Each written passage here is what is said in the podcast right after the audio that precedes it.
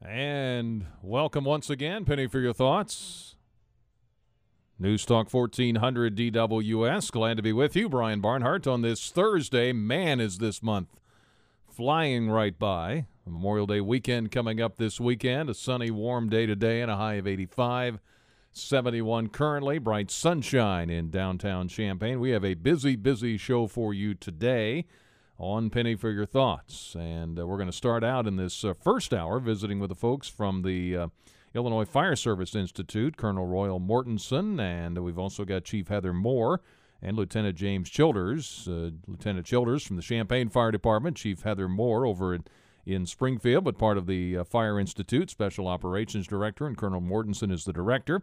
Tell you about the 94th Annual Fire College going on at the Institute coming up here in a, a, couple of weeks. So we'll visit with them about that. To start the show today, we'll take your open line phone calls on the various topics of the day as well uh, in the middle of all of this.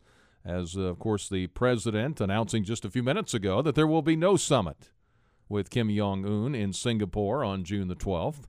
So uh, that was breaking news, as you heard from CBS at the top of the hour. Your thoughts on that? Uh, lots of other topics today as well that we'll get into on an open line, open forum segment. Among other things, uh, the new NFL owners rule about standing for the national anthem. That was big news yesterday in the sports world. President weighed in on that as well, as you might expect. Champaign police officer no longer with the department, traced back to being under the influence of alcohol on a couple of different occasions. Uh, those are certainly topics. The nursing home, Champaign County Nursing Home, that's been a big topic here recently and some dispute over a seat on the county board. And then uh, later on in the show, towards the end, we're going to talk about uh, Dr. Howard School, elementary school, built in 1910. Uh, special event tonight as they will uh, officially celebrate uh, that building, its history, and then, of course, going to tear it down and build a new one there at uh, Dr. Howard Elementary. So we'll talk to Dr. Susan Zola and also the principal, Jeff Dobbs in the closing minutes of our show today. So we'll start with the Fire Institute at the top, take your phone calls in an open line forum in the middle, and at the end it will be about Dr. Howard. So if you have some memories of Dr. Howard, get those ready with texts, emails, phone calls. Uh, for uh, that topic a little later on in the show. 356 9397. You can join us on the phone lines. Text us on the Castle Heating and Cooling text line 3515 357 and you can email us, talk at WDWS.com. We'll take our opening break and get started this morning on Penny for Your Thoughts. Give us a call, email, or text today as we roll through a Thursday in late May. Back in a moment. Back on Penny for Your Thoughts, News Talk 1400 DWS. We are at 911. Want to remind you if you're looking for a great place to eat, summertime is upon us almost here. Memorial Day is kind of the official start of that, right? Uh, head over to the Beef House in Covington, Indiana, established in 1964 for over 50 years. They've been uh, having people venture that direction and enjoy great steaks, chicken, pork, pasta, and seafood. If you want to think about a smaller entree, about a Beef House hamburger, a cheeseburger, filet or cod sandwich, maybe a breaded or grilled pork tenderloin, or maybe a Philly cheese steak sandwich. All of that available at the Beef House in Covington, Indiana. If you want to go smaller than that, maybe a cup of soup but it's all available to you. Great desserts at the Beef House as well ice cream and sherbet, sundaes and cheesecake.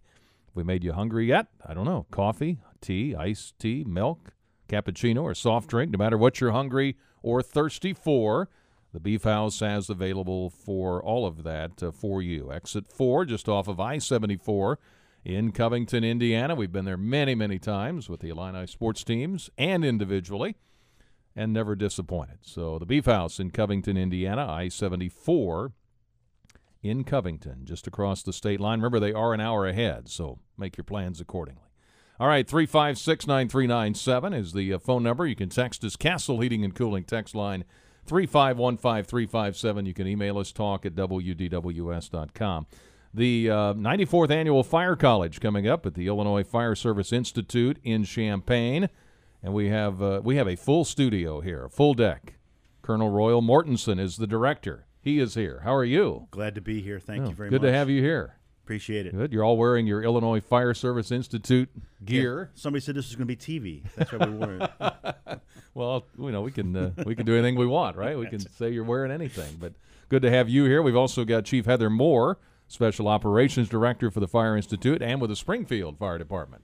Yes, sir. How Thank are you. you? I'm great. Good. Great. Good to have you here, and Lieutenant James Childers, uh, IFSI instructor from the Champaign Fire Yeah, that's right. Department. Thanks for having us on. Yeah, good to have you guys on. Uh, let me ask Heather and James first. How long you guys been with your respective departments? 18 years. 18 years I've been with Champaign for 13. for 13, and uh, Colonel Royal Mortensen, you've been the director what since 2012, right? Since 2012, about five and a half years now. yeah. Is it going fast? It is. It seems like yesterday I just took over. Well, let's talk uh, about you quickly. I've been hitting on different uh, stories along the week leading up to Memorial Day as we honor those who Sure.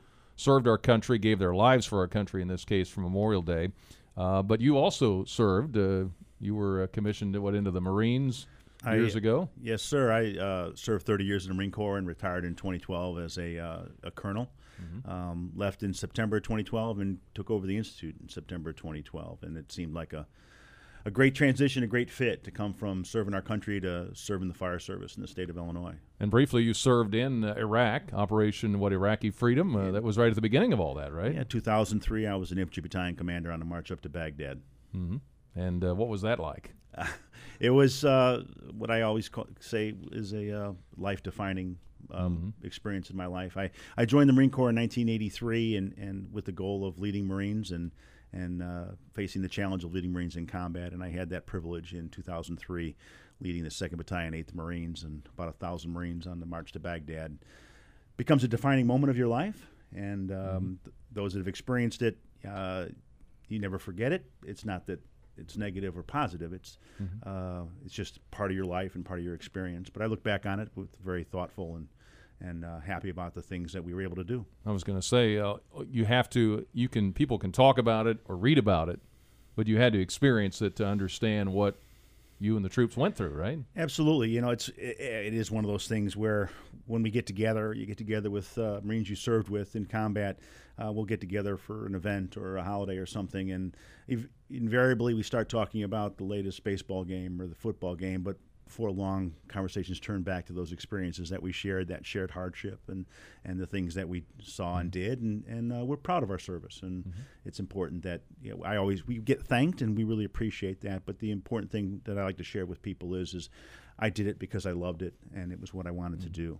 And as uh, this weekend, we remember those who gave their lives along the way too. So- Absolutely, so- absolutely. All right. Well, Colonel Royal Mortensen is the director. Uh, let's talk about the Fire College in general. 94th has been going on what since what 1925? 1925. Uh, we're the oldest continuous uh, uh, fire training uh, event in the country. Um, we're, uh, we trained uh, about 62,000, 63,000 students a year. Um, about 25% of those students will come through our Champaign site here, but we do it all over the state. We trained firefighters last year from 100 out of 102 counties.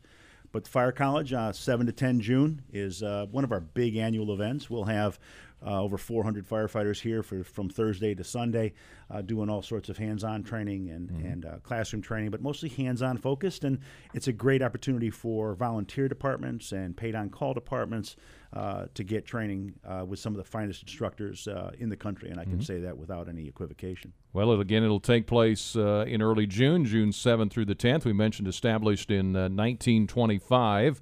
Fire departments in uh, Illinois get basic, as you say, hands-on training, learn basic skills at at no cost. Uh, how many uh, each year do you normally get for this? Well, for, for this event, we'll mhm, have yeah. anywhere from 400 to 450 Mm-hmm. um, come through for that weekend. It's it's our largest single weekend training event. We do a number of them all year long, um, but it represents a, a, a lot of activity in a short period of time. There'll be hundreds of departments that will be represented from all over the state, from as far south as Metropolis to as far north as Cook County and McHenry County. We've got firefighters from Springfield and Champaign here. Let me ask you about Springfield and the impact that this institute and this training has on fire departments.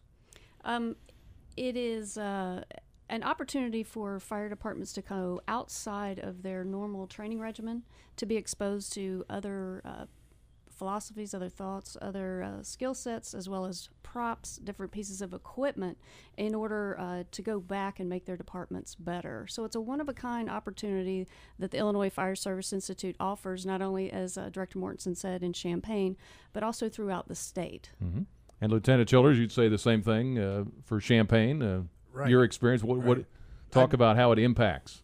The impact is immeasurable for the local fire departments. Uh, the city of Champaign, for example, uses IFSI exclusively for our entry level training.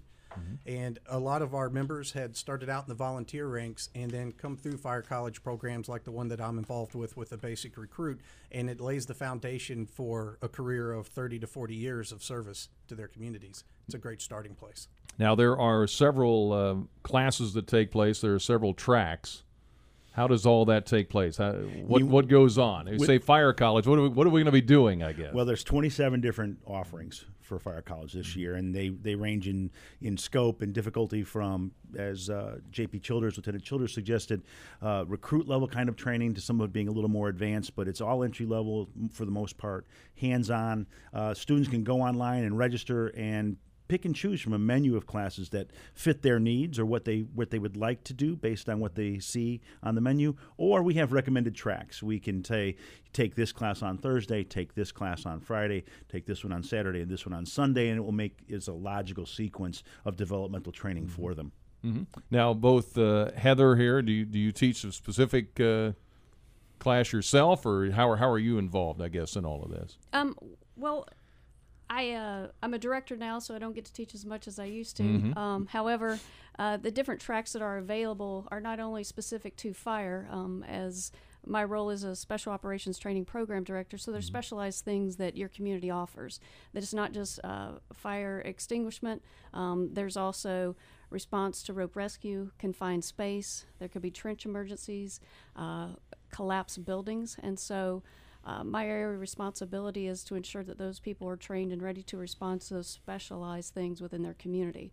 Um, also, too, um, we offer classes on National Incident Management System that allows your um, public officials the opportunity to be able to frame up a larger incident and how to manage that. Uh, leadership development decision making is that we once we have those core um, skills uh, developed and those techniques uh, that you have to evolve to how to make decisions in emergency situations. So we put you through those tasks and, and learning how to figure out best to make decisions based upon your SOPs, your SOGs, uh, the rules within your fire department, and how best to apply those. Yeah, there's all kinds. When you think fire, people think house fire generally, but there's all kinds of situations. You've got wildland fires. You've got uh, firefighting on rails, industrial fires. I mean, there's a lot more to this, right? Absolutely. There are, in the fire service, we are mo- truly multitaskers and we have to be prepared for a variety of emergencies. Anything that you can imagine that's not directly law enforcement related, our communities call upon us to respond to and mitigate and protect the lives and property of those we serve. And anymore, we've had. Uh, I know the law enforcement's dealt with a lot of the mass casualty situations. Is there training? I mean, are things involved in that too? that We you learn? train. we- We have uh, opportunities. We provide opportunities to train with other functional area first responders in the state uh, in multifunctional exercises. We're going to have a major one here at IFS is at in Champaign at IFSI, and also coordinated in Chicago here at the end of Ju- in, end of July, which will involve uh, up to 12 to 15 different state agencies, as well as the United States Marine Corps' uh, Chemical Biological Incident Response Force, which will be here doing some training in late July. So if I'm someone out there, I've been thinking about getting into this field. I mean, is this there- there's entry level? You can learn the basics, right? I mean, Absolutely, that's what that's what we do. Um, I, I'll turn to JP to talk about the track of a volunteer Right. to a career department. Go ahead, JP. Right. Yeah. That's what I was just about to say. Come see me at Fire College. Uh, if you join your local fire department, your local volunteer agency, for example, uh, your entry level start, your best start to lay the foundation is coming through the entry level and recruit program at IFSI.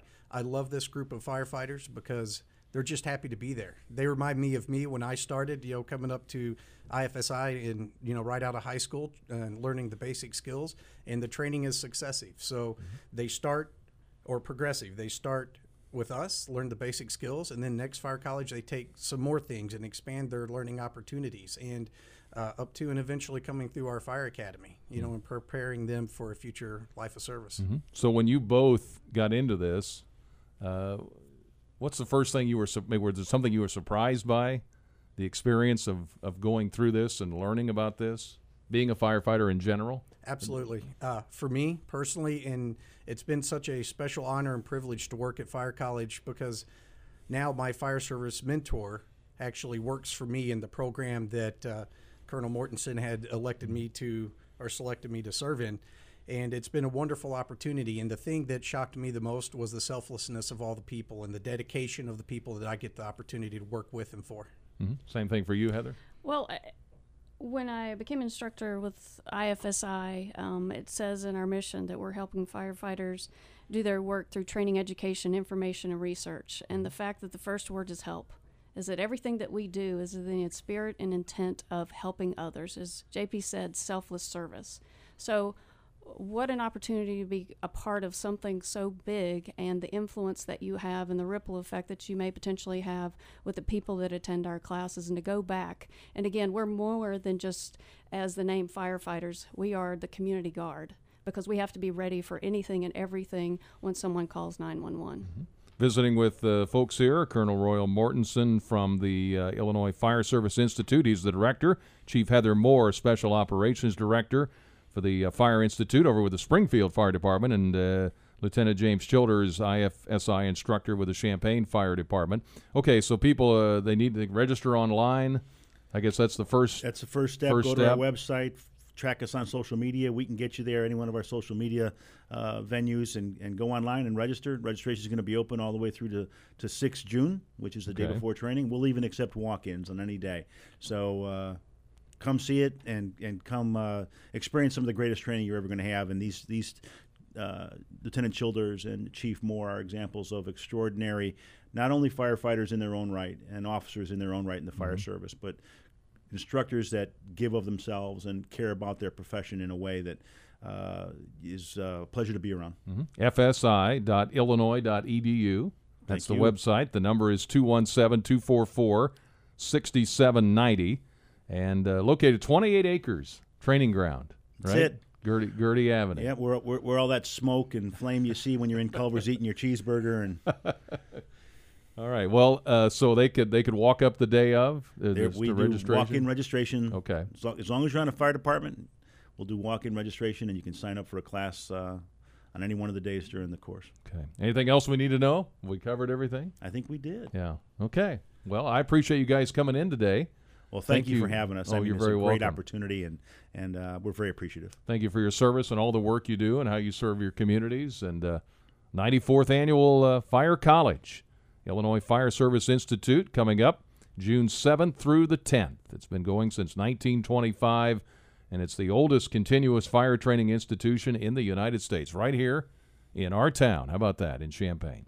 Thank you guys. Appreciate it. and we'll continue Thank with you. more. Penny for your thoughts.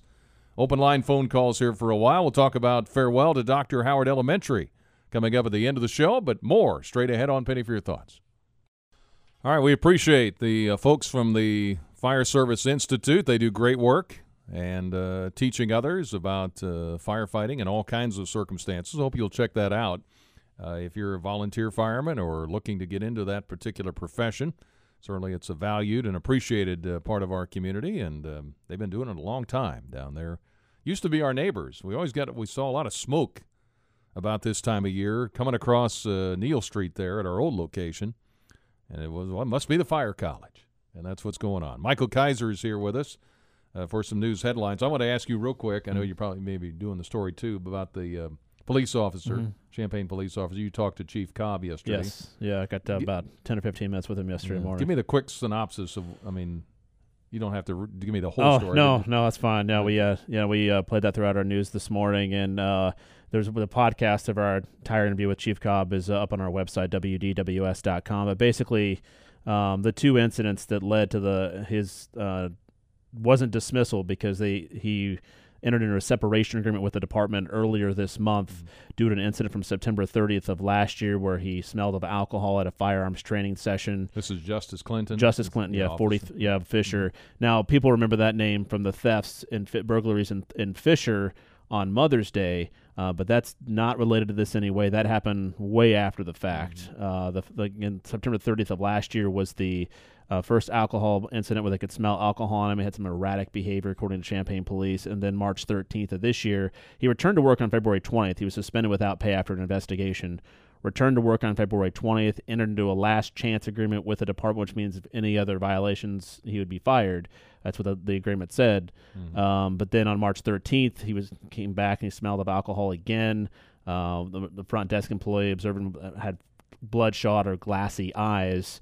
Uh, and so then they were they called him in the office and they made him get a blood and urine sample and he tested positive again. I, they gave him a portable breath test at that moment and then he t- took another sample at the hospital and then he tested positive. Now, so he was not fired, even though that was the last chance agreement. They entered into a separation agreement instead. Uh, and then on May 13th, Mother's Day, is when the th- the thefts in uh, Fisher uh, took place. Uh, so it's you know, Chief Cobb alluded, alluded, to the fact that it was a dangerous situation at a firearms training event, but he was not. Uh, Chief Cobb wasn't there, but he was not involved using a weapon uh, or really around people, like mm-hmm. up close with them, working with them. He was just kind of off to the side. Yeah. Okay, I just wanted to clarify yeah. some of that, sure. and uh, because of the, the you had the, the burglaries in Fisher, yep. mm-hmm. but that wasn't that was after yeah, he had was, been yeah. the terms of a disengagement, I guess, or whatever had already taken place. Yeah, so. the two the two events were September 30th and March 13th. So the Fisher incidents uh, were, way separate. yeah, there it was way after the fact. He actually was he was actually already entered into a separation agreement with a city on May 8th, which was before Mother's Day. Right. So that was already done and over with. It just kind of the timing is kind of weird how that kind of came out and at the same about around the same time as the incidents in Fisher. Well, the so. podcast, your interview with Chief Cobb is at wdws.com, yep. so people yep. can hear the whole conversation. All right, we'll let you do the news, okay. and uh, we'll get ready for open line here for the next hour, and then at the end of the show today, last 20 minutes, we'll talk about the farewell to Dr. Howard Elementary School. But uh, Michael with the news. Penny for your thoughts. News Talk 1400 DWS. Welcome back. 356 9397 is the uh, phone number. Open forum here, open line time for a while up until about 1040. So if there's something on your mind you'd like to uh, talk about this morning, we can certainly do that. The big news from Washington was that uh, President Trump says no summit now with uh, Kim Jong Un due to some hostility he detects on the part of Kim Jong Un so uh, that was uh, breaking news. The president also weighing in on the NFL. He weighs in on a lot of things, doesn't he? Weighed in on the NFL, talked about that. He thought it was a good policy, the NFL. The NFL, uh, AP writes, the NFL has muddled a divisive issue by announcing that players will be required to stand for the national anthem if they're on the field before games. The uh, league's new policy has stirred up defenders of free speech, prompted a couple of owners to quickly backtrack, and raised all sorts of potential questions heading into next season. That was a um, decision by the NFL owners. It was unanimous yesterday. So that was a big national headline. And of course, uh, locally, Champaign County Board, will they be voting tonight on whether to sell the nursing home? I guess it depends on if they find out from the state's attorney's office how many votes they need to make that decision because of a dispute over one of the seats on the county board. So that's continued to be a problem. All right, uh, let's uh, open up the phone lines here. We have Joy jumping in first. Good morning, Joy. Oh, good morning. I want you to know J is for Jesus, O is for others, and Y is for yourself. That's what my grandma taught me. My grandmother taught me that. Really? Well, yeah.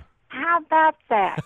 well, I've got a, a sweet little story to start off your day. Okay. I was going down Windsor. I just passed the corner where the bank and Walgreens is, and up ahead on the left, I was going east. I saw a red pickup truck, and I thought, oh, I I bet he is needing something. So the traffic uh, was going on at regular speed, and over to the right is this uh, angel from God. Uh, he he. I rolled down the window, and you know what he was doing? He was slowing up truck or cars for this beautiful goose, and she had five little little babies and the daddy was in the back and she was walking waddling uh along the grass and he was slowing down cars with his hands in the air to save these little critters life. Oh my goodness. And it, it just brought tears to my eyes. I went up ahead turned around came back and thanked him and uh, you know, Brian, if people would just think of others. And uh, it's a beautiful story because if without this man, that whole little family could have gotten hit. So because we live in this town and there's so many of these geese, uh, I'm asking drivers to be alert to these little people. Hmm. Uh, they're God's, little God's little animals, and uh, we should protect them. And I'll never forget this gentleman. Hmm. So I thought that was a happy story, and uh, that's why I called you because so much stuff is not happy, Yeah. and uh, I'll never forget this story Yeah. about this this gentleman. Well, that's great. Well, thank you, Joy, for sharing that. That's terrific. Oh, goody! I I didn't want anyone to think it was insignificant because I thought it was a beautiful story, and I want you to have a beautiful day. And you know what? I love you. I love that you got this sh- show. I I miss old Jim, but I'm glad you're the MC. You do a great job, and you have a great day. Hey, Joy, thank you. I appreciate right, all that. Yep. Have a great day, Okay. okay? You too. Mhm. Bye. Bye bye. That's a great way to start the open line segment, huh? How about that? 356 uh, 9397 is the phone number. You can do that. You have the floor, so you can bring up any topics you'd like. I've got a few here. I, we can always talk. I mean, there's evergreen topics. We can always talk uh, Trump, politics, uh, the North Koreans, the Iranians. Uh, we can do all of that anytime you'd like on an open line. So feel free to do that. If you've got, uh, know there are opposing views out there on different things. So uh, we can have that back and forth. If there's something you want to bring up, story like that, feel free to do that. That's the beauty of the open uh, forum, open line segment here on A Penny for Your Thoughts. Doing this for about an hour here, and then we will uh, talk about farewell to Dr. Howard Elementary School, which is the oldest active school building in uh, Champaign, built in 1910. Of course, part of the referendum was they're going to tear it down and build a new one on that site. So we'll talk with uh, Dr. Susan Zola from Unit 4 and Jeff Dobbs, the uh, principal at Dr. Howard, coming up a little later this morning. Worked last night, helped my wife out at a junior high dance in Mahomet. They had their junior high um, graduation ceremony, honor ceremony, yesterday. And uh, junior high dances are interesting to watch, aren't they? I don't think they've changed much in the 40 years since I went to one. Uh, it's just interesting to watch. Anyway, uh, 356 9397. You can text us on the Castle Heating and Cooling text line 3515357 or email us talk at wdws.com. It's interesting because you got groups of boys over here and different group of boys, different group of girls. They all kind of move through from the the gym where the dance is to the cafeteria where the uh, snacks are. That's an interesting human dynamic at that age. Uh, let's see what else is uh, going on here. I mentioned um, sports, Illini baseball. If you didn't stay up last night, Dave Loane had the call here on the radio, of course, with Jeff Huth from Omaha. The Illini uh, pitching staff did a great job, and uh, they combined to hold Indiana to one run. I don't think Indiana scored for seven plus innings. They win it last night. They play late tonight against the number one seed at the Big Ten tournament, Minnesota, 9 o'clock p.m. Dave Loane with the play by play. You can go back to the old days uh, listening, get your radio on, get your little uh, radio on and listen or stream it, or however you want to do it. Late night baseball action for the Illini. And the uh, NHL Stanley Cup is set. Don't know how many people, if you're a hockey fan, I know Loney is, but uh, if you're a hockey fan, Washington, the Capitals, who haven't been to the Stanley Cup finals in 20 years, and the Las Vegas Golden Knights, who just started this year. They're an expansion team, and they're in the Stanley Cup. So, uh, pretty interesting in that regard. And real quick on the NFL, uh, President Trump, I said he weighed in on this, says the NFL is doing the right thing with a policy banning kneeling during the national anthem. Did an interview with uh, Fox and Friends this morning. The policy forbids players from sitting or taking a knee on the field, but allows them to stay in the locker room. Any violations of the news ru- rules would result in fines against teams, but then teams could individually decide how they wanted to do it. That rule was passed without any discussions with the NFL Players Association, uh, which says it will challenge any part of the new policy that violates the collective bargaining agreement. So there'll be some legal arguments in regards to that. Also, the uh, owners uh, awarded the 2023 Super Bowl to Glendale, Arizona. 2024 title game to New Orleans. And the Celtics beat the Cavaliers last night. So far, the home team has won every game in the Eastern Conference Finals. 96 83, the win for the Celtics. All right, uh, we'll take a break here. We're at 946. We'll come back with more Penny for your thoughts. Open line conversation today. What's on your mind? Is the NFL rule, is that a good rule? Good policy? The owner is kind of acting uh, unanimously there in that sense. We'll see if that holds or what happens with that. What do you make of the fact there is no North Korean summit? And we'll get into some of the other uh, local and national headlines as well here today, or bring up any topic you would like. After this break on Penny for Your Thoughts. Fox Sports Talk on DWS.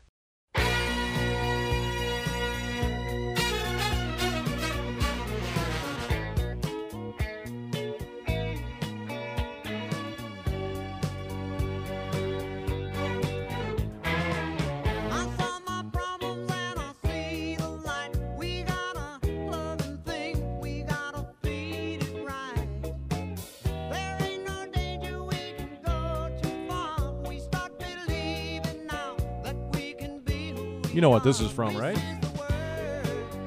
Jim Lewis knows like every word. Now, the reason I'm uh, playing that is because Grease is going to be uh, shown down at the um, Savoy 16 Theater coming up this weekend. You can check that out on the entertainment page on the go in the uh, News Gazette this morning. 40 years now since that film was out. John Travolta, Olivia Newton John. It's part of the um, Flashback Cinema series, Savoy 16. Sunday, showtimes are 2 and 7. So if you're thinking about doing something this weekend, that might be something to think about. Okay, Jim. He's got his jukebox going in there. Uh, let's go to Ken. Good morning, Ken.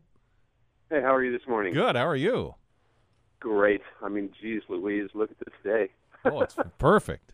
We're Oh, we're, hey, we're uh, just a few thoughts on some things you raised there. yeah Uh, the player NFL players thing. yeah I think it's going to create more problems. Uh, when they want to act out, they will. Uh, my mother taught me a long time ago that when you acknowledge bad behavior, uh, a lot of times it just aggravates it. And I don't think the players union will will back up anything that's done by this management. And I think it's just uh, creating a situation for people to act out. Yeah, and uh, it, it was kind of it was it was strange because it was I don't know if they really did anything other than say I guess you could stay in the locker room, but you can find them too if you want. I, I don't quite understand. You know what well, I mean? you know, uh, they don't. They they want a platform, and the platform and the stage won't be in the locker room. It'll be out on the field, and that's exactly where it'll happen again. And it'll and it'll exacerbate the situation, Mhm. and I think further further alienate the fans. I, I think they're just uh, just uh, wishing in one hand and whatever in the other, and hoping which one fills up first. Okay. So, so as far as the uh, Korean thing goes, I'm really good with that. Uh, rather than just take a bad deal. You remember uh, when they tried to do the negotiations for Vietnam, and it spent months just on whether they were going to have a round table or a, or a square table. Yes. well, that kind of malarkey is is uh, is pretty much in the past for this president. Whether you like him or not, why sit down and take a bad deal? Uh, Kim Jong Un and, and the people over there, they they know what the world looks like outside of there. They're not living in a bubble. They're not ignorant, and he's not ignorant either. Uh, he, you know, what's the point of being the emperor of the worst garbage pile in the world when you look at the rest of the world going to Dubai and living the high life? He's a young man and he wants that, and and he'll trade for it. Uh, and the people there know they're not living. You know, they live in a very close society, but there there's such a thing as the internet, can bet younger people over have that have that too. So scotch the deal, walk away from it, let it perk because it's a matter of time. You know, yeah. people get very impatient. They want instant gratification, and it's not going to happen with this guy. He's not going to just take a bad deal to say he got something on paper. You know, and that's that's how I feel about that Yeah. whole thing. I'm not. Oh, besides that, we got three hostages for nothing. Yeah. We had to pay like like a hundred zillion dollars for them, and they've demolished a couple plants. So not, nothing was lost. Everything was gained. It's, it's been a win situation all the way through. I would I So, would you know- think I would think Kim Jong Un would want the stature of meeting one on one with the United States. That's what kind of puzzles me. Um, well, stature is one thing, but the perks. yeah, uh, you know, to be, uh, you know, to be able to, like I said, you know, live like, like the emperor that he is, rather than, you know, basically he's a prisoner. yeah. No, you're right. He's a prisoner. You know, and he doesn't want to be a prisoner either. He's he's a young man and he sees it. You know, he may be, may be crazy, but he's not stupid. Yeah. All right. You know. And anything else, Ken? Oh gosh, we go on for days, but you got other people talking. I could, All right. Hey, well, thank. On again. I get get Steigman on again. I love Oh yeah. that guy. Well, he's he's coming up soon. We we work it out on a schedule, so he'll uh, we'll let you know. Sweet. All right. Have a great day. Thank you. Appreciate it. Now from Ken to Sarah. Sarah, good morning. Yes, good morning. Different topic. Yeah. Um, I'm I'm switching over to the Champaign County Board fracas that's going on about the current seat that was fi- filled. Right. And are, now, now, am I understanding this correctly that Julia Rietz is to give the final decision on the rule? Well, that's what I understand. I guess since you know you have to have a certain, I think they were told they had to have a certain number of votes, and now there's a dispute over the seat, which Pius Weibel says he's not going to fill um, until later on in June. So, but the other people contend that no, the seat was filled properly, and so they're waiting on her to tell him. I guess if there is no seat, if nobody's there, how many votes do they need then to sell the nursing home? Yeah. Um, I wonder if that will be decided before the vote. Yeah, you know, it's funny, Sarah, because I was asking Michael Kaiser about that off air. I said, so what happens if we don't hear anything? And, Yeah. you know, because they can't really vote and then find out later that, oh, we needed other votes or we didn't need that many or whatever. I mean, so my guess is they wouldn't be able to vote. But it reminds me of a situation that occurred many years ago when I had a family member serving on the board. Um, he he was a Democrat and was serving with a longtime Democrat person. This longtime Democrat person consistently voted with the Republican. So he finally turned Republican because he was tired of being a Democrat and voting Republican. that actually happened. yeah, yeah. That's fairly recent. I anyway- mean, yeah, okay. This, this has been probably 30 years ago. Okay. So uh, uh, I just always think about that. So anyway, thank you very much. Thank- At least I understand the basic rules. Yeah. Well, thank you, Sarah. Thank you. Mm, 957. Anna Wall is here before the news at 10. Hi, Well, Anna I Wall. won't Take up but a minute of your time. Well, go ahead. I am sick and tired of these athletes and anybody else who disrespects the United States American flag. In spite of the fact that I was born and raised in the South under Plessy versus Ferguson, separate but equal black schools, I was trained to, to love America.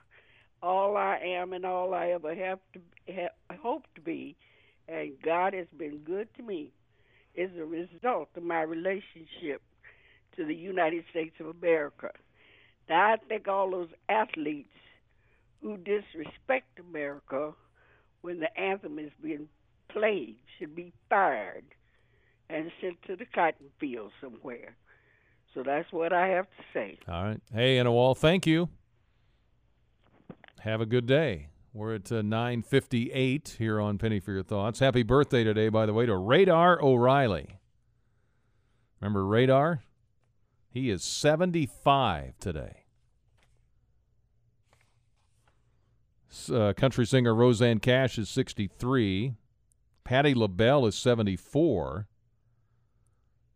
How about this? Priscilla Presley is 73. And Bob Dylan is 77. You know what his uh, what he was who he was born, what his name was, his birth name? Robert Zimmerman. Yeah, I think Bob Dylan works better. Nothing wrong with the last name of Zimmerman, but I think we all know him as Bob Dylan, so that makes more sense. All right, uh, 959 here, approaching the top of the hour. More open phone line conversation, open mic, however you like to phrase it. Uh, the floor is yours in the first, I don't know, about 35, 40 minutes here of the next hour.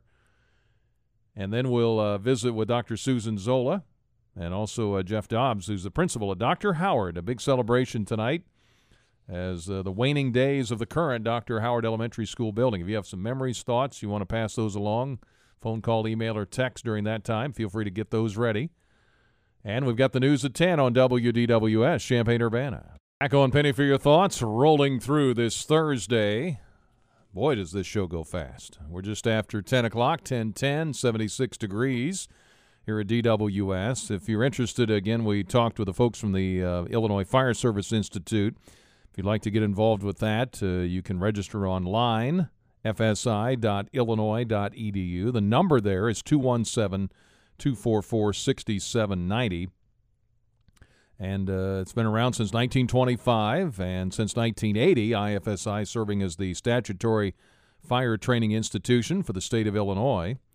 And uh, through the Cornerstone program, fire departments in Illinois can get basic hands on training, learn basic skills at no cost. And then there's some other uh, skills you can learn. The registration fees are affordable. Again, fsi.illinois.edu.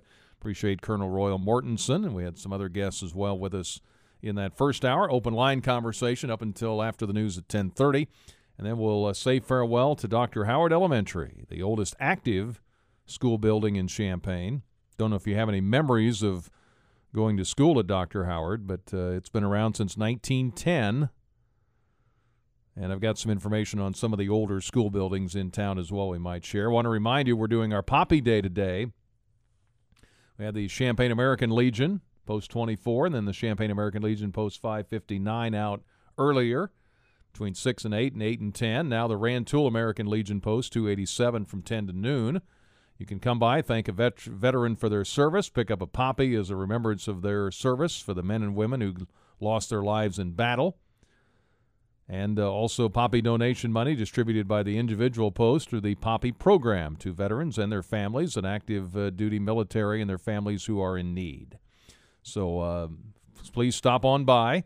You can uh, run through here at 15 Main. What will happen is you can pull off a Walnut there, Walnut and Main.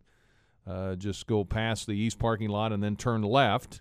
You'll see the uh, van sitting out there, our station van. Turn left into there. The folks there are waiting from the Legion to give you a poppy. You can make a donation, certainly. We welcome those. Be doing that all the way until 6 o'clock tonight. They'll have uh, American Legion Post members from uh, Rantoul now, Savoy, Sidney, and Pesotum there all the way until 6 o'clock. So make sure you do that sometime today here at 15 Main. If you have any questions, just give us a call here at the station. All right, back to the phones here at 1012. Good morning to Carl. Hey, Hey Brian, how are you? how are you, sir? I'm good. I'm good. Uh, a couple of things. One that won't get me in trouble, but one that might. Um, I was thinking with Kerry Davis no longer being the sideline reporter on the on the game football games. Uh, I'm hoping they go for a defensive guy for a, the new sideline reporter. Oh, that's interesting. uh, yeah, In- interesting thought. because the broadcast uh, for the last uh, 20, 30 years has never been a uh, defensive guy on the broadcast, and I'd like you know it might be good to hear that other perspective. That's a good point. Yeah, we've had what uh, Jim Grabowski uh, since I've been here. Anyway, you know Jim worked with uh, Jim Turpin for many years too, and uh, what Ray Elliott did it for several years years ago, and then uh, of course um, you've got uh, Kurt Kittner, who was a quarterback, and now Martin O'Donnell on the offensive line. That's interesting thought. And uh, okay, I I gotta say uh, I was watching uh, and listening to Mark Tupper's video blog yesterday, and he was Mhm. talking about the hockey team. And I'm just kind of opposed to that because uh, you got to take care of the teams you got right now before you get a new team. Talking Uh, about at the U of I, right? You're talking. Yeah. Mm-hmm.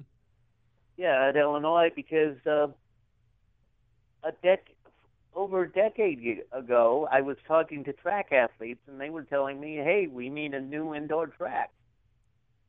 And so, why, you know, and the base and the baseball stadium needs to be renovated, Mm-hmm. and you know, you y- if you add a new team, you keep saying, well, this will be the third most popular team, but then you're pushing back all the other athletes. Yeah, well, I think that, and, about and I think what everybody has said is that we're still a ways away from you know actually having this, um, and I think uh, a lot of it has to do you know you got to have I don't know what the cost is fifty million or, or up or beyond or whatever, but you got to have some people making donations, uh, you know, pitching in and helping, and we're a little ways from that. So Yeah, I, I understand, but instead of, um, you know, I know when when they're talking about the building, they're going to include. Uh, they say volleyball and gymnastics and wrestling and will be in there, but instead of putting in an ice rink in that building, why not put in an indoor track and then take care of the track teams as well? Yeah, well, um, there might be some people who agree with you on that. Yeah, I know that uh, they do need some upgrades there. I know that uh, they've obviously got the outdoor uh, new track facility, track and soccer facility that's going to be coming. So that's a that's a success story. And then of course, um, you know, with the uh, we had the golf in recent years and and all the other upgrades. So um, and baseball needs to be upgraded too. So. Yeah, there's a lot of priorities to juggle, but you're saying that the indoor or the indoor track should be maybe above anything related to hockey. Yeah, Yeah. that's my opinion. I Mhm. mean, I I talked to one uh, woman on the track team who said, you know, we spend more time on the in- indoors than we do on the outdoors, so they really need a better facility for indoors because of all the cold weather. That's where they practice. Sure. Yeah. And tennis has that luxury now. They can they've got great outdoor and indoor courts so they can uh, go inside if they need to. So, yeah, that's that's a good point. Anyway. All right. Well, Hey. thank you for your time, Brian. Yep. Thank you, Carl. Good to hear from you. 356 9397. Text line. Castle Heating and Cooling text line 3515357. You can email us talk at wdws.com. If you'd like to uh, join us, again, uh, we hit on some of the big topics earlier. North Korea, no summit as of now, it appears. Um, President Trump reacting to uh, Kim Jong Un. But he didn't say something very nice, I guess, against uh, Vice President Pence, among other things. And there's been some other things that Kim Jong Un has been saying lately. So the president says, "Yeah, you know what? The summit, forget it." And we'll see what Kim Jong Un does after that. So that's a big topic today. We talked with Michael Kaiser a little earlier about the Champaign police officer, uh, Justice Clinton, who is uh, no longer with the department. Uh, we also are going to say farewell to Dr. Howard Elementary School. Do that a little later here in this hour and talk a little bit about the NFL and the owner's decision on the national anthem. That was a, a big national story. Let's go back to the phones here. Penny for your thoughts. John is with us. Good morning, John. Hey, good morning, Brian. How you doing? Good, sir. How are you? Very good. I just want to say, in reference of the national anthem and you know honoring the flag, it did not start out to be that way. It was because of police brutality, and all of a sudden, when the Trump spinning wheel started, it got twisted. It threw a lot of people into the mix of being backwards on this whole matter. Then all of a sudden, you got the president of the United States standing up there, cussing and hollering, calling people all kinds of names, and all this stuff. You're feeding the fire. This thing is blown out of proportion, and including with the politics right now. This man needs somebody up there to talk to him and tell him the way things need to be done. John Bolton is not the man. John Bolton is worse than Steve Bannon. Bolton is like a loose cannon. Well, and the d- words you hear, go well, ahead. well, I was going to say, well, they're doing different jobs. I mean, Bolton is, you know, the what uh, national security advisor, and, and Bannon was kind of an advisor in general, I guess. But but go ahead. Well, that's what I'm saying. Yeah. One didn't have a job, and the other one had a job. Uh, I mean, got a job. You know, we got to get this country back on track. I tell you what, we are in the bottom of the barrel when it comes to anything. We don't have no diplo- diplomats communicate. The only diplomat we got communicating right now is uh, Nikki Haley. And Yeah. God forbid she say something that she wants to run for president. Well, that that's another woman. A woman can run this country, and we're gonna have another problem. This man, somebody better get this man on track before all hell break loose. So, uh, John, country- uh, go ahead. I was going to ask you, John, what do you think? Because I know you've talked a lot about your love of country and, and so forth. What what do you make? What would be your solution to the to the NFL anthem thing? I mean, if they want to kneel, kneel, and don't worry about it, or, or what? Here, right now, here's the thing. Somebody needs to stand on the podium and said, you know what? If you look at what Kaepernick did, he was communicating about police brutality. Where he got that from, go back and look at Dr. King. Dr. King kneeled because of police brutality. He got hit, chunked in the head in Chicago with a brick. That's what this is all about. It's not about the flag. It's not about the anthem. It's not about the country. It's police brutality. Now, we get back on track. Start thinking, okay, the NFL owners and the players, yeah, they're making money. They're rich. It's all about revenue right now. It's all about money. Trump said when he came in office, everything pretty much is going to be about money. Uh, remember the bonus that we got? How you like these gas prices now? Where's that bonus at? Oh, you're talking about the tax refund. That's right. Yeah. It was it was a drop in a bottle, not a bucket, a bottle. Hmm. Somebody got to get this man on track. He's right. blowing it for. All right. Well, uh, you know, again, they got the elections coming up uh, here in the fall, so we'll see what the uh, if the Democrats can make as much as they can. Well, not only Democrats, Republicans too. Some some people are sitting there just holding on to their jobs, and it's sad. Hmm. You know what's right, and you know what's wrong. Hey, John, I appreciate the call today, sir. Take care. Thank you. We'll take a quick break. We're back with more open line talk here up until about uh, just after the news, and then we'll talk about Dr. Howard Elementary. Would you go to Dr. Howard? Do you remember the uniqueness of that building? What is it they call it? The uh, cafeteria gymnorium or something is the. Am I right? I did not go there, and um, I think I've driven by there a lot. I may have been in there once for something years ago but it's uh, built in 1910, and they're going to tear it down, obviously, as part of the referendum, build a brand new one. But if you have any thoughts, memories, uh, they're going to have a big event tonight. We're going to talk about Dr. Susan Zola and then Jeff Dobbs from the uh, he's the principal there. We'll talk about the school and what's ahead uh, in the next half hour. But uh, more phone calls, open line, and uh, so forth. If you'd like to get your texts in ahead of our visit with Dr. Zola and uh, Principal uh, Dobbs, feel free to uh, do that as well. We'll do all that next on Penny for Your Thoughts. Stay tuned. 76 degrees here at DWS. We're on Penny for Your Thoughts, Newstalk 1400. Glad you're with us today. Hey, if you're looking to uh, sell your home or buy a home, this, of course, is a hot time of the year right now.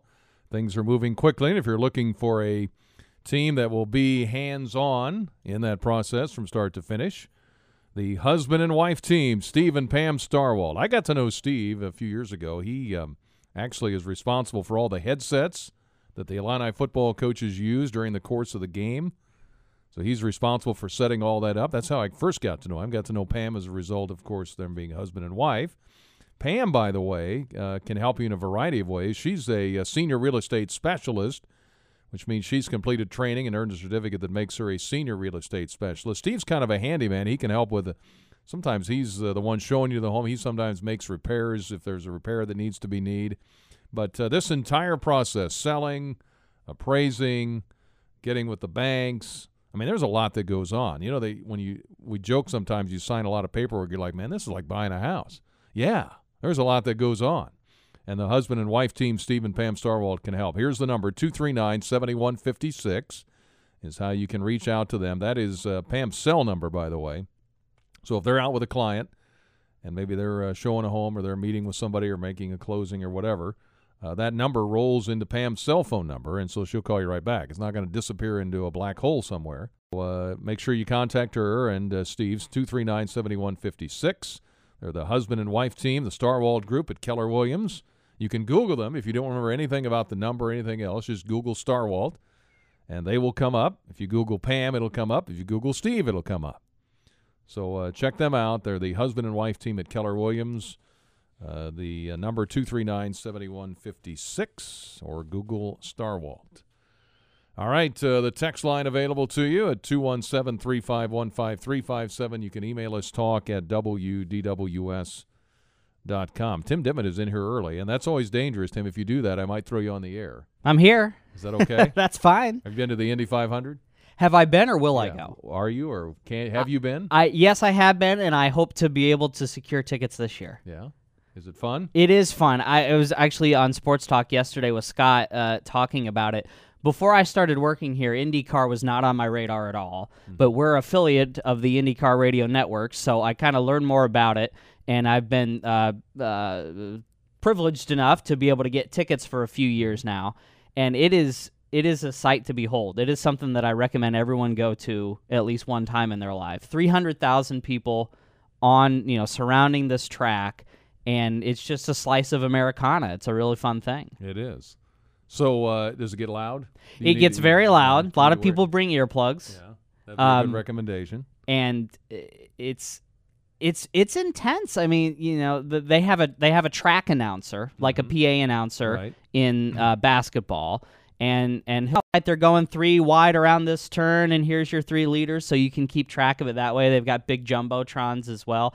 It's interesting. I mean, the track is so huge, you can only see about a third of it, and then the other two thirds might as well be on another planet. You got to rely on the track announcer and the jumbotrons. If there's a crash on the other side of the track, You never see it. you you don't see it. I've always wanted to. I've never announced. And I don't know if you have any any kind of racing or like that. But I would like to be the, the guy in the turn. I would like to sit with a guy in the turn. Right. Because on ra- it's a great radio event, and we'll have it on the radio on Sunday here on DWS.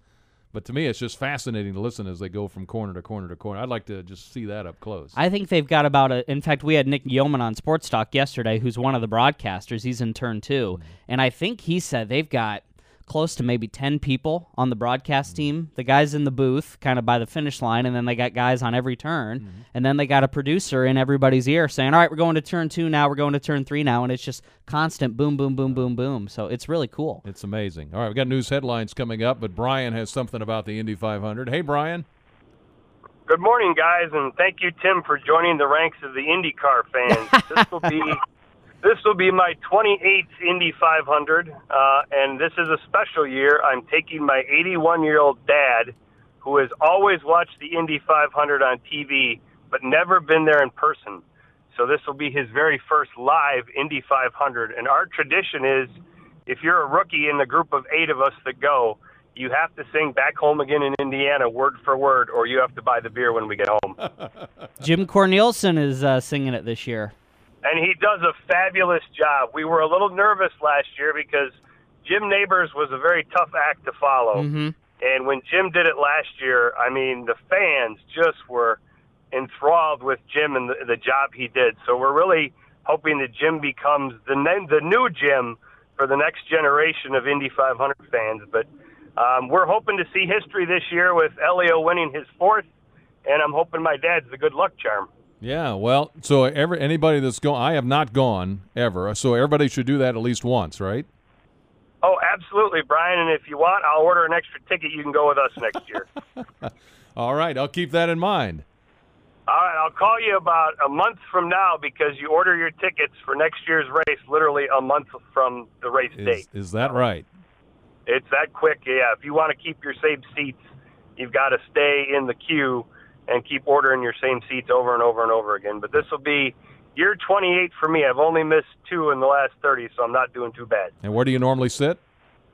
Uh, we're on the front stretch, almost right straight across from the scoring pylon. Oh, But I've sat in just about every corner of that racetrack, and Tim's absolutely right. You can't imagine 300,000 people in the same place at the same time, and the cars go by you so fast you can't even read the sponsor's name on the side. Mm-hmm. Uh, you're talking about 235 to 200, almost 240 miles an hour down the front stretch when they're really going. But it is with the cars of today.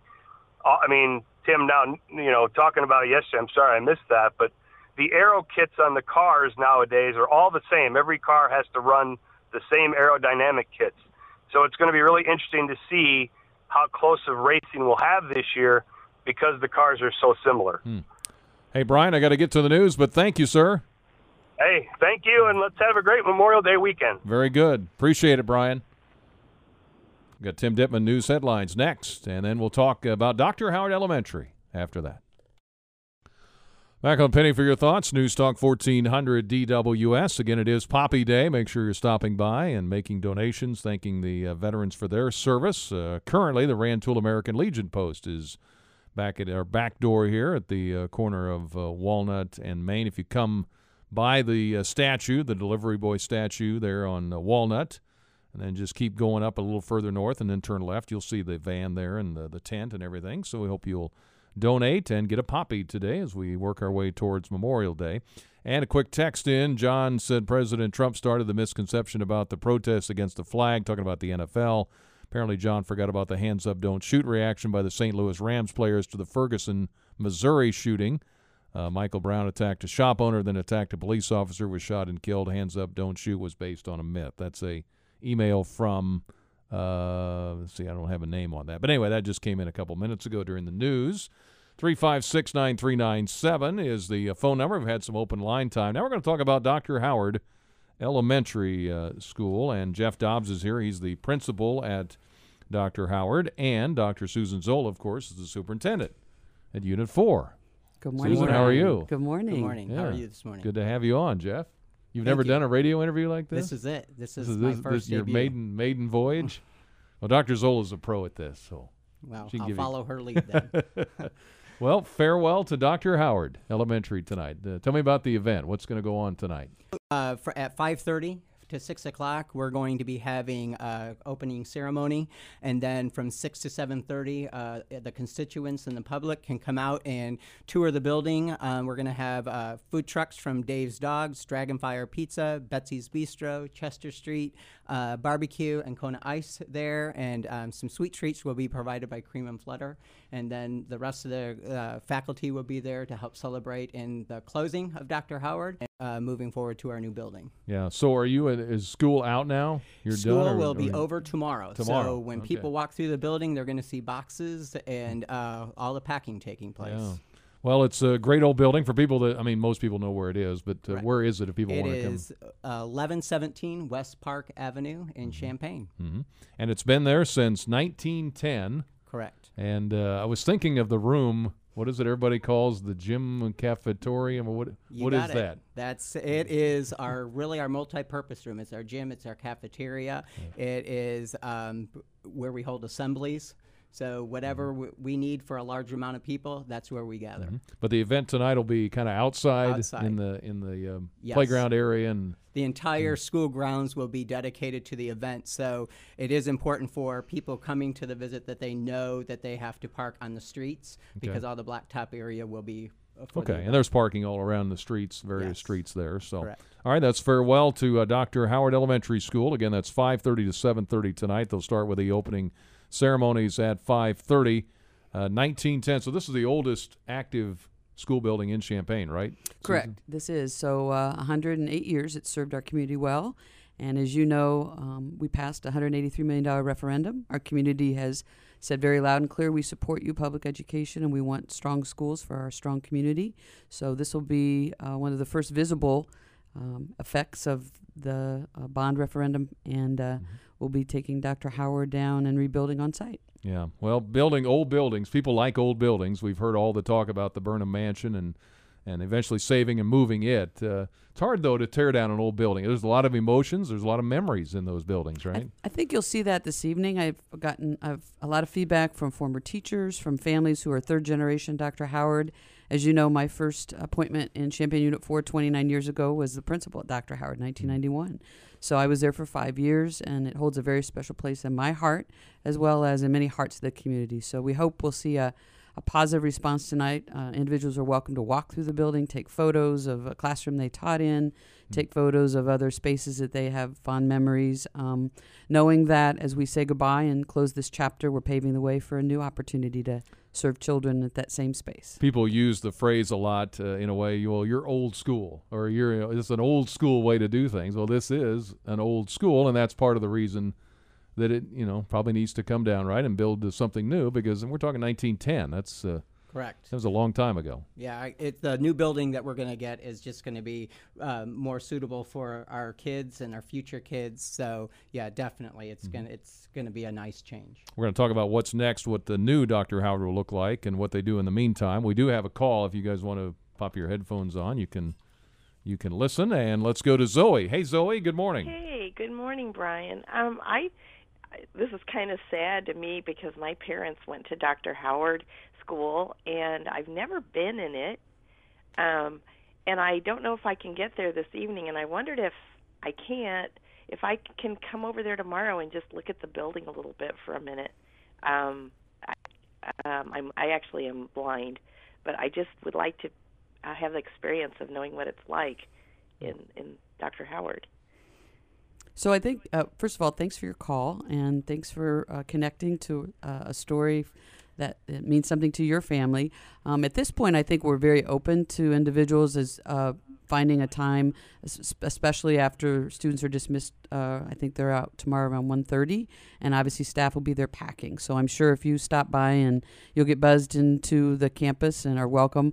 Um, I think just generally public should know that um, next Tuesday is our last day for staff, and as, as they finish packing, the campus will quickly transition to abatement and um, sort of prep work as we get ready to um, move through demolition and obviously then get ready to ground break and rebuild. But you you definitely have a few more days if you can't make it tonight to hopefully stop by after school hours and and take a tour. Mm-hmm. Well, so thank you very much. okay, so best to just call the school. Oh, is Uh, or just stop by. Um, uh, the there's a secure entrance that you can be buzzed in, and they'll ask, uh, you know, welcome and how can we help you, and just say, you know, I wasn't able to come to the the uh, celebration, but would love just a quick opportunity to kind of walk the halls one more time. And again, since it'll be after students have been dismissed, um, I think we can accommodate a lot of those options. Thank you.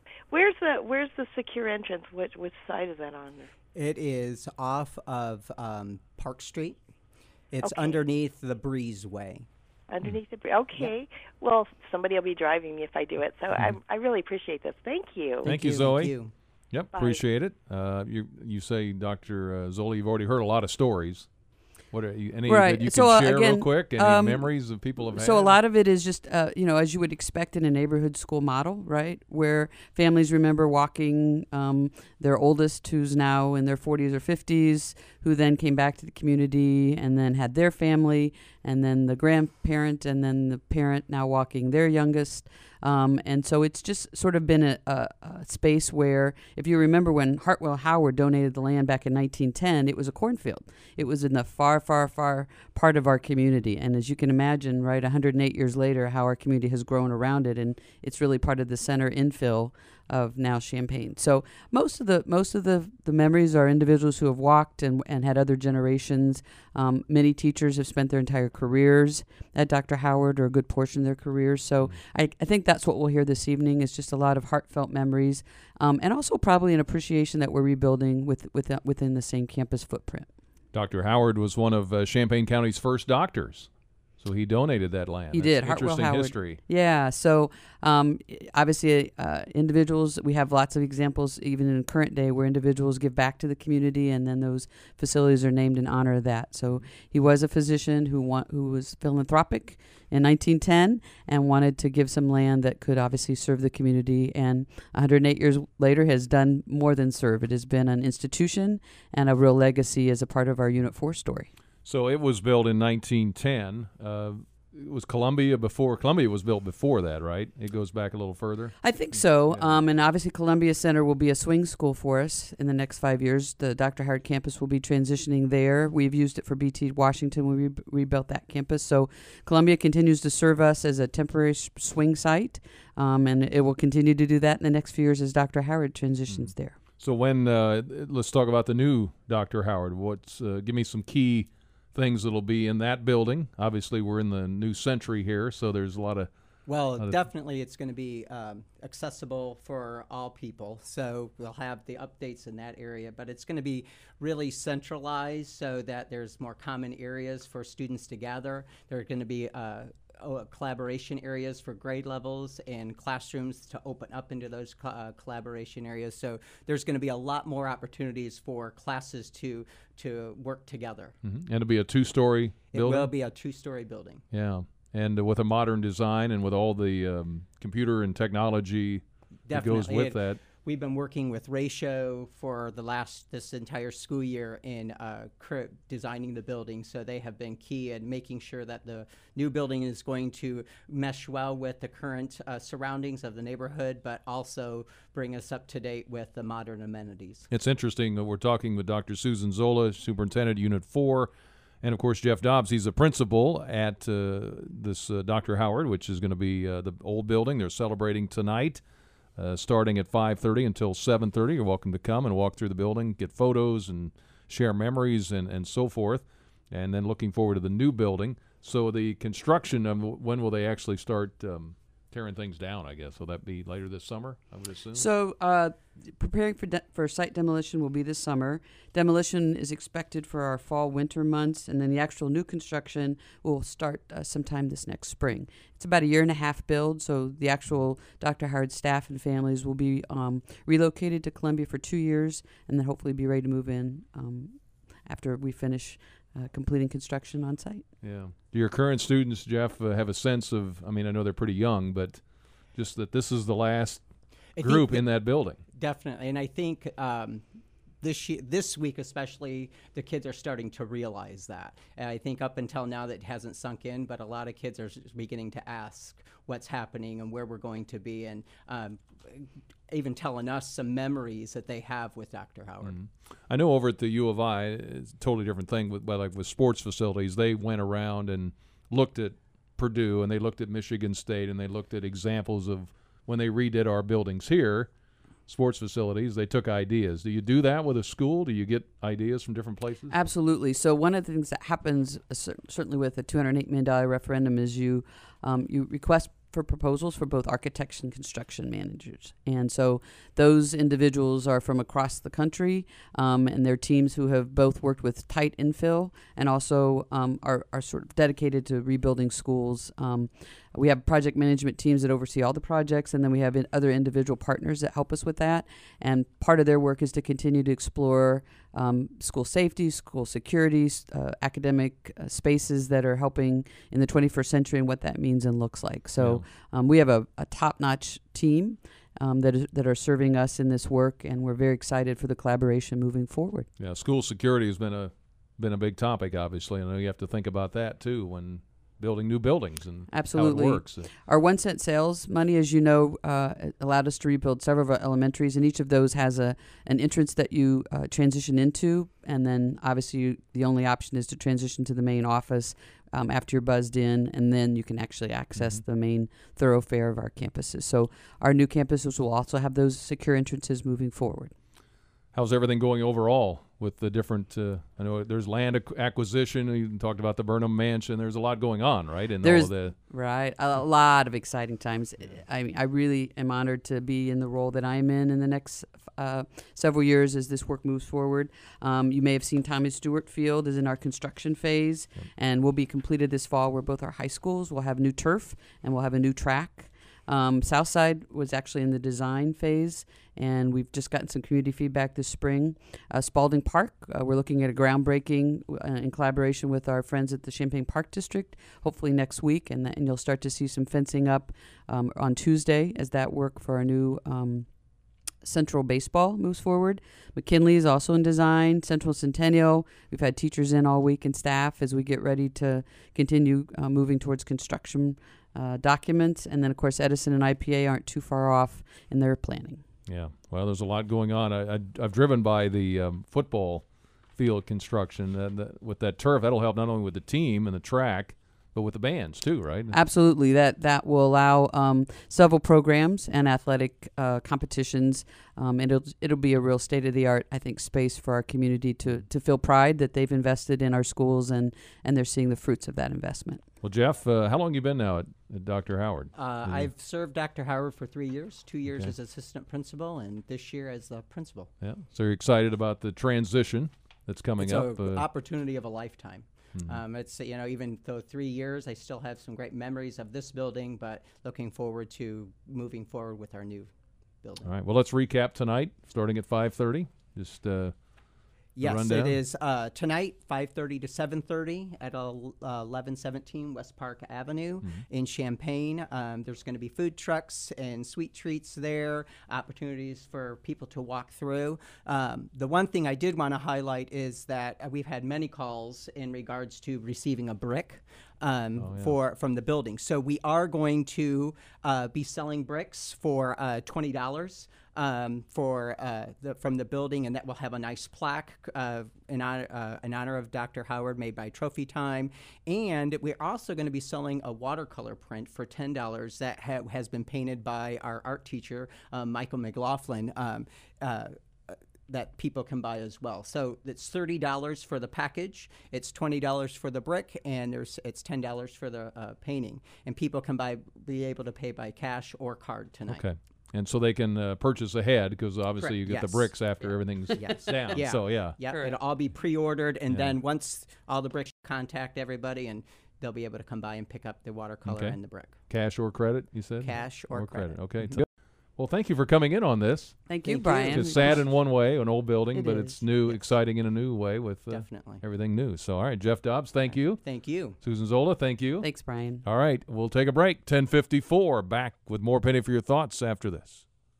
Welcome back, Penny for Your Thoughts, News Talk 1400. Thank you to Dr. uh, Susan Zola and Jeff Dobbs from, uh, of course, Susan is the uh, superintendent, Unit 4, but also Jeff is the principal there at Dr. Howard Elementary. That event tonight, 530 until 7.30 they'll have some food available out there and uh, they mentioned at the very end you can uh, order pre-orders some commemorative bricks paintings of a dr howard elementary. Got a text uh, off the air uh, on the castle heating and cooling text line at uh, 3515357 says will the name stay the same for the new school? Yes it will stay the same. It'll be the dr howard elementary school as it's been since 1910 yeah, i looked it up uh, it expanded Dr. Howard expanded, adding four classrooms in 1920. Uh, other additions were made in 1953 and 59. Today, the school homed about 340 students from kindergarten through fifth grade. And after Central and Centennial, the most expensive Unit 4 project uh, the taxpayers greenlighted in 2016 was the $16.1 million demolition and construction of the oldest active school building, Dr. Howard Elementary again established in 1910. 1905 is when the Columbia School was built, and uh, Colonel Wolfe School as well. 1914 is when uh, Edison, it's now Edison, it was the Central High School, had a capacity of up to a thousand students.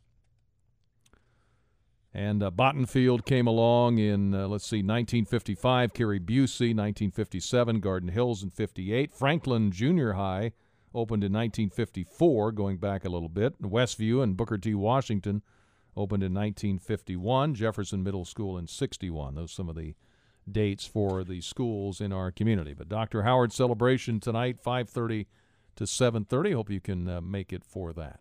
Thanks to all our guests from the Fire Institute today, from Unit 4, and you as well. Your open line conversation in the middle. We appreciate that. We're uh, back tomorrow. Tomorrow, by the way, is Flashback Friday. Get ready for that. Here on Penny for Your Thoughts, WDWS Champaign Urbana. Have a great day. It's 11 o'clock.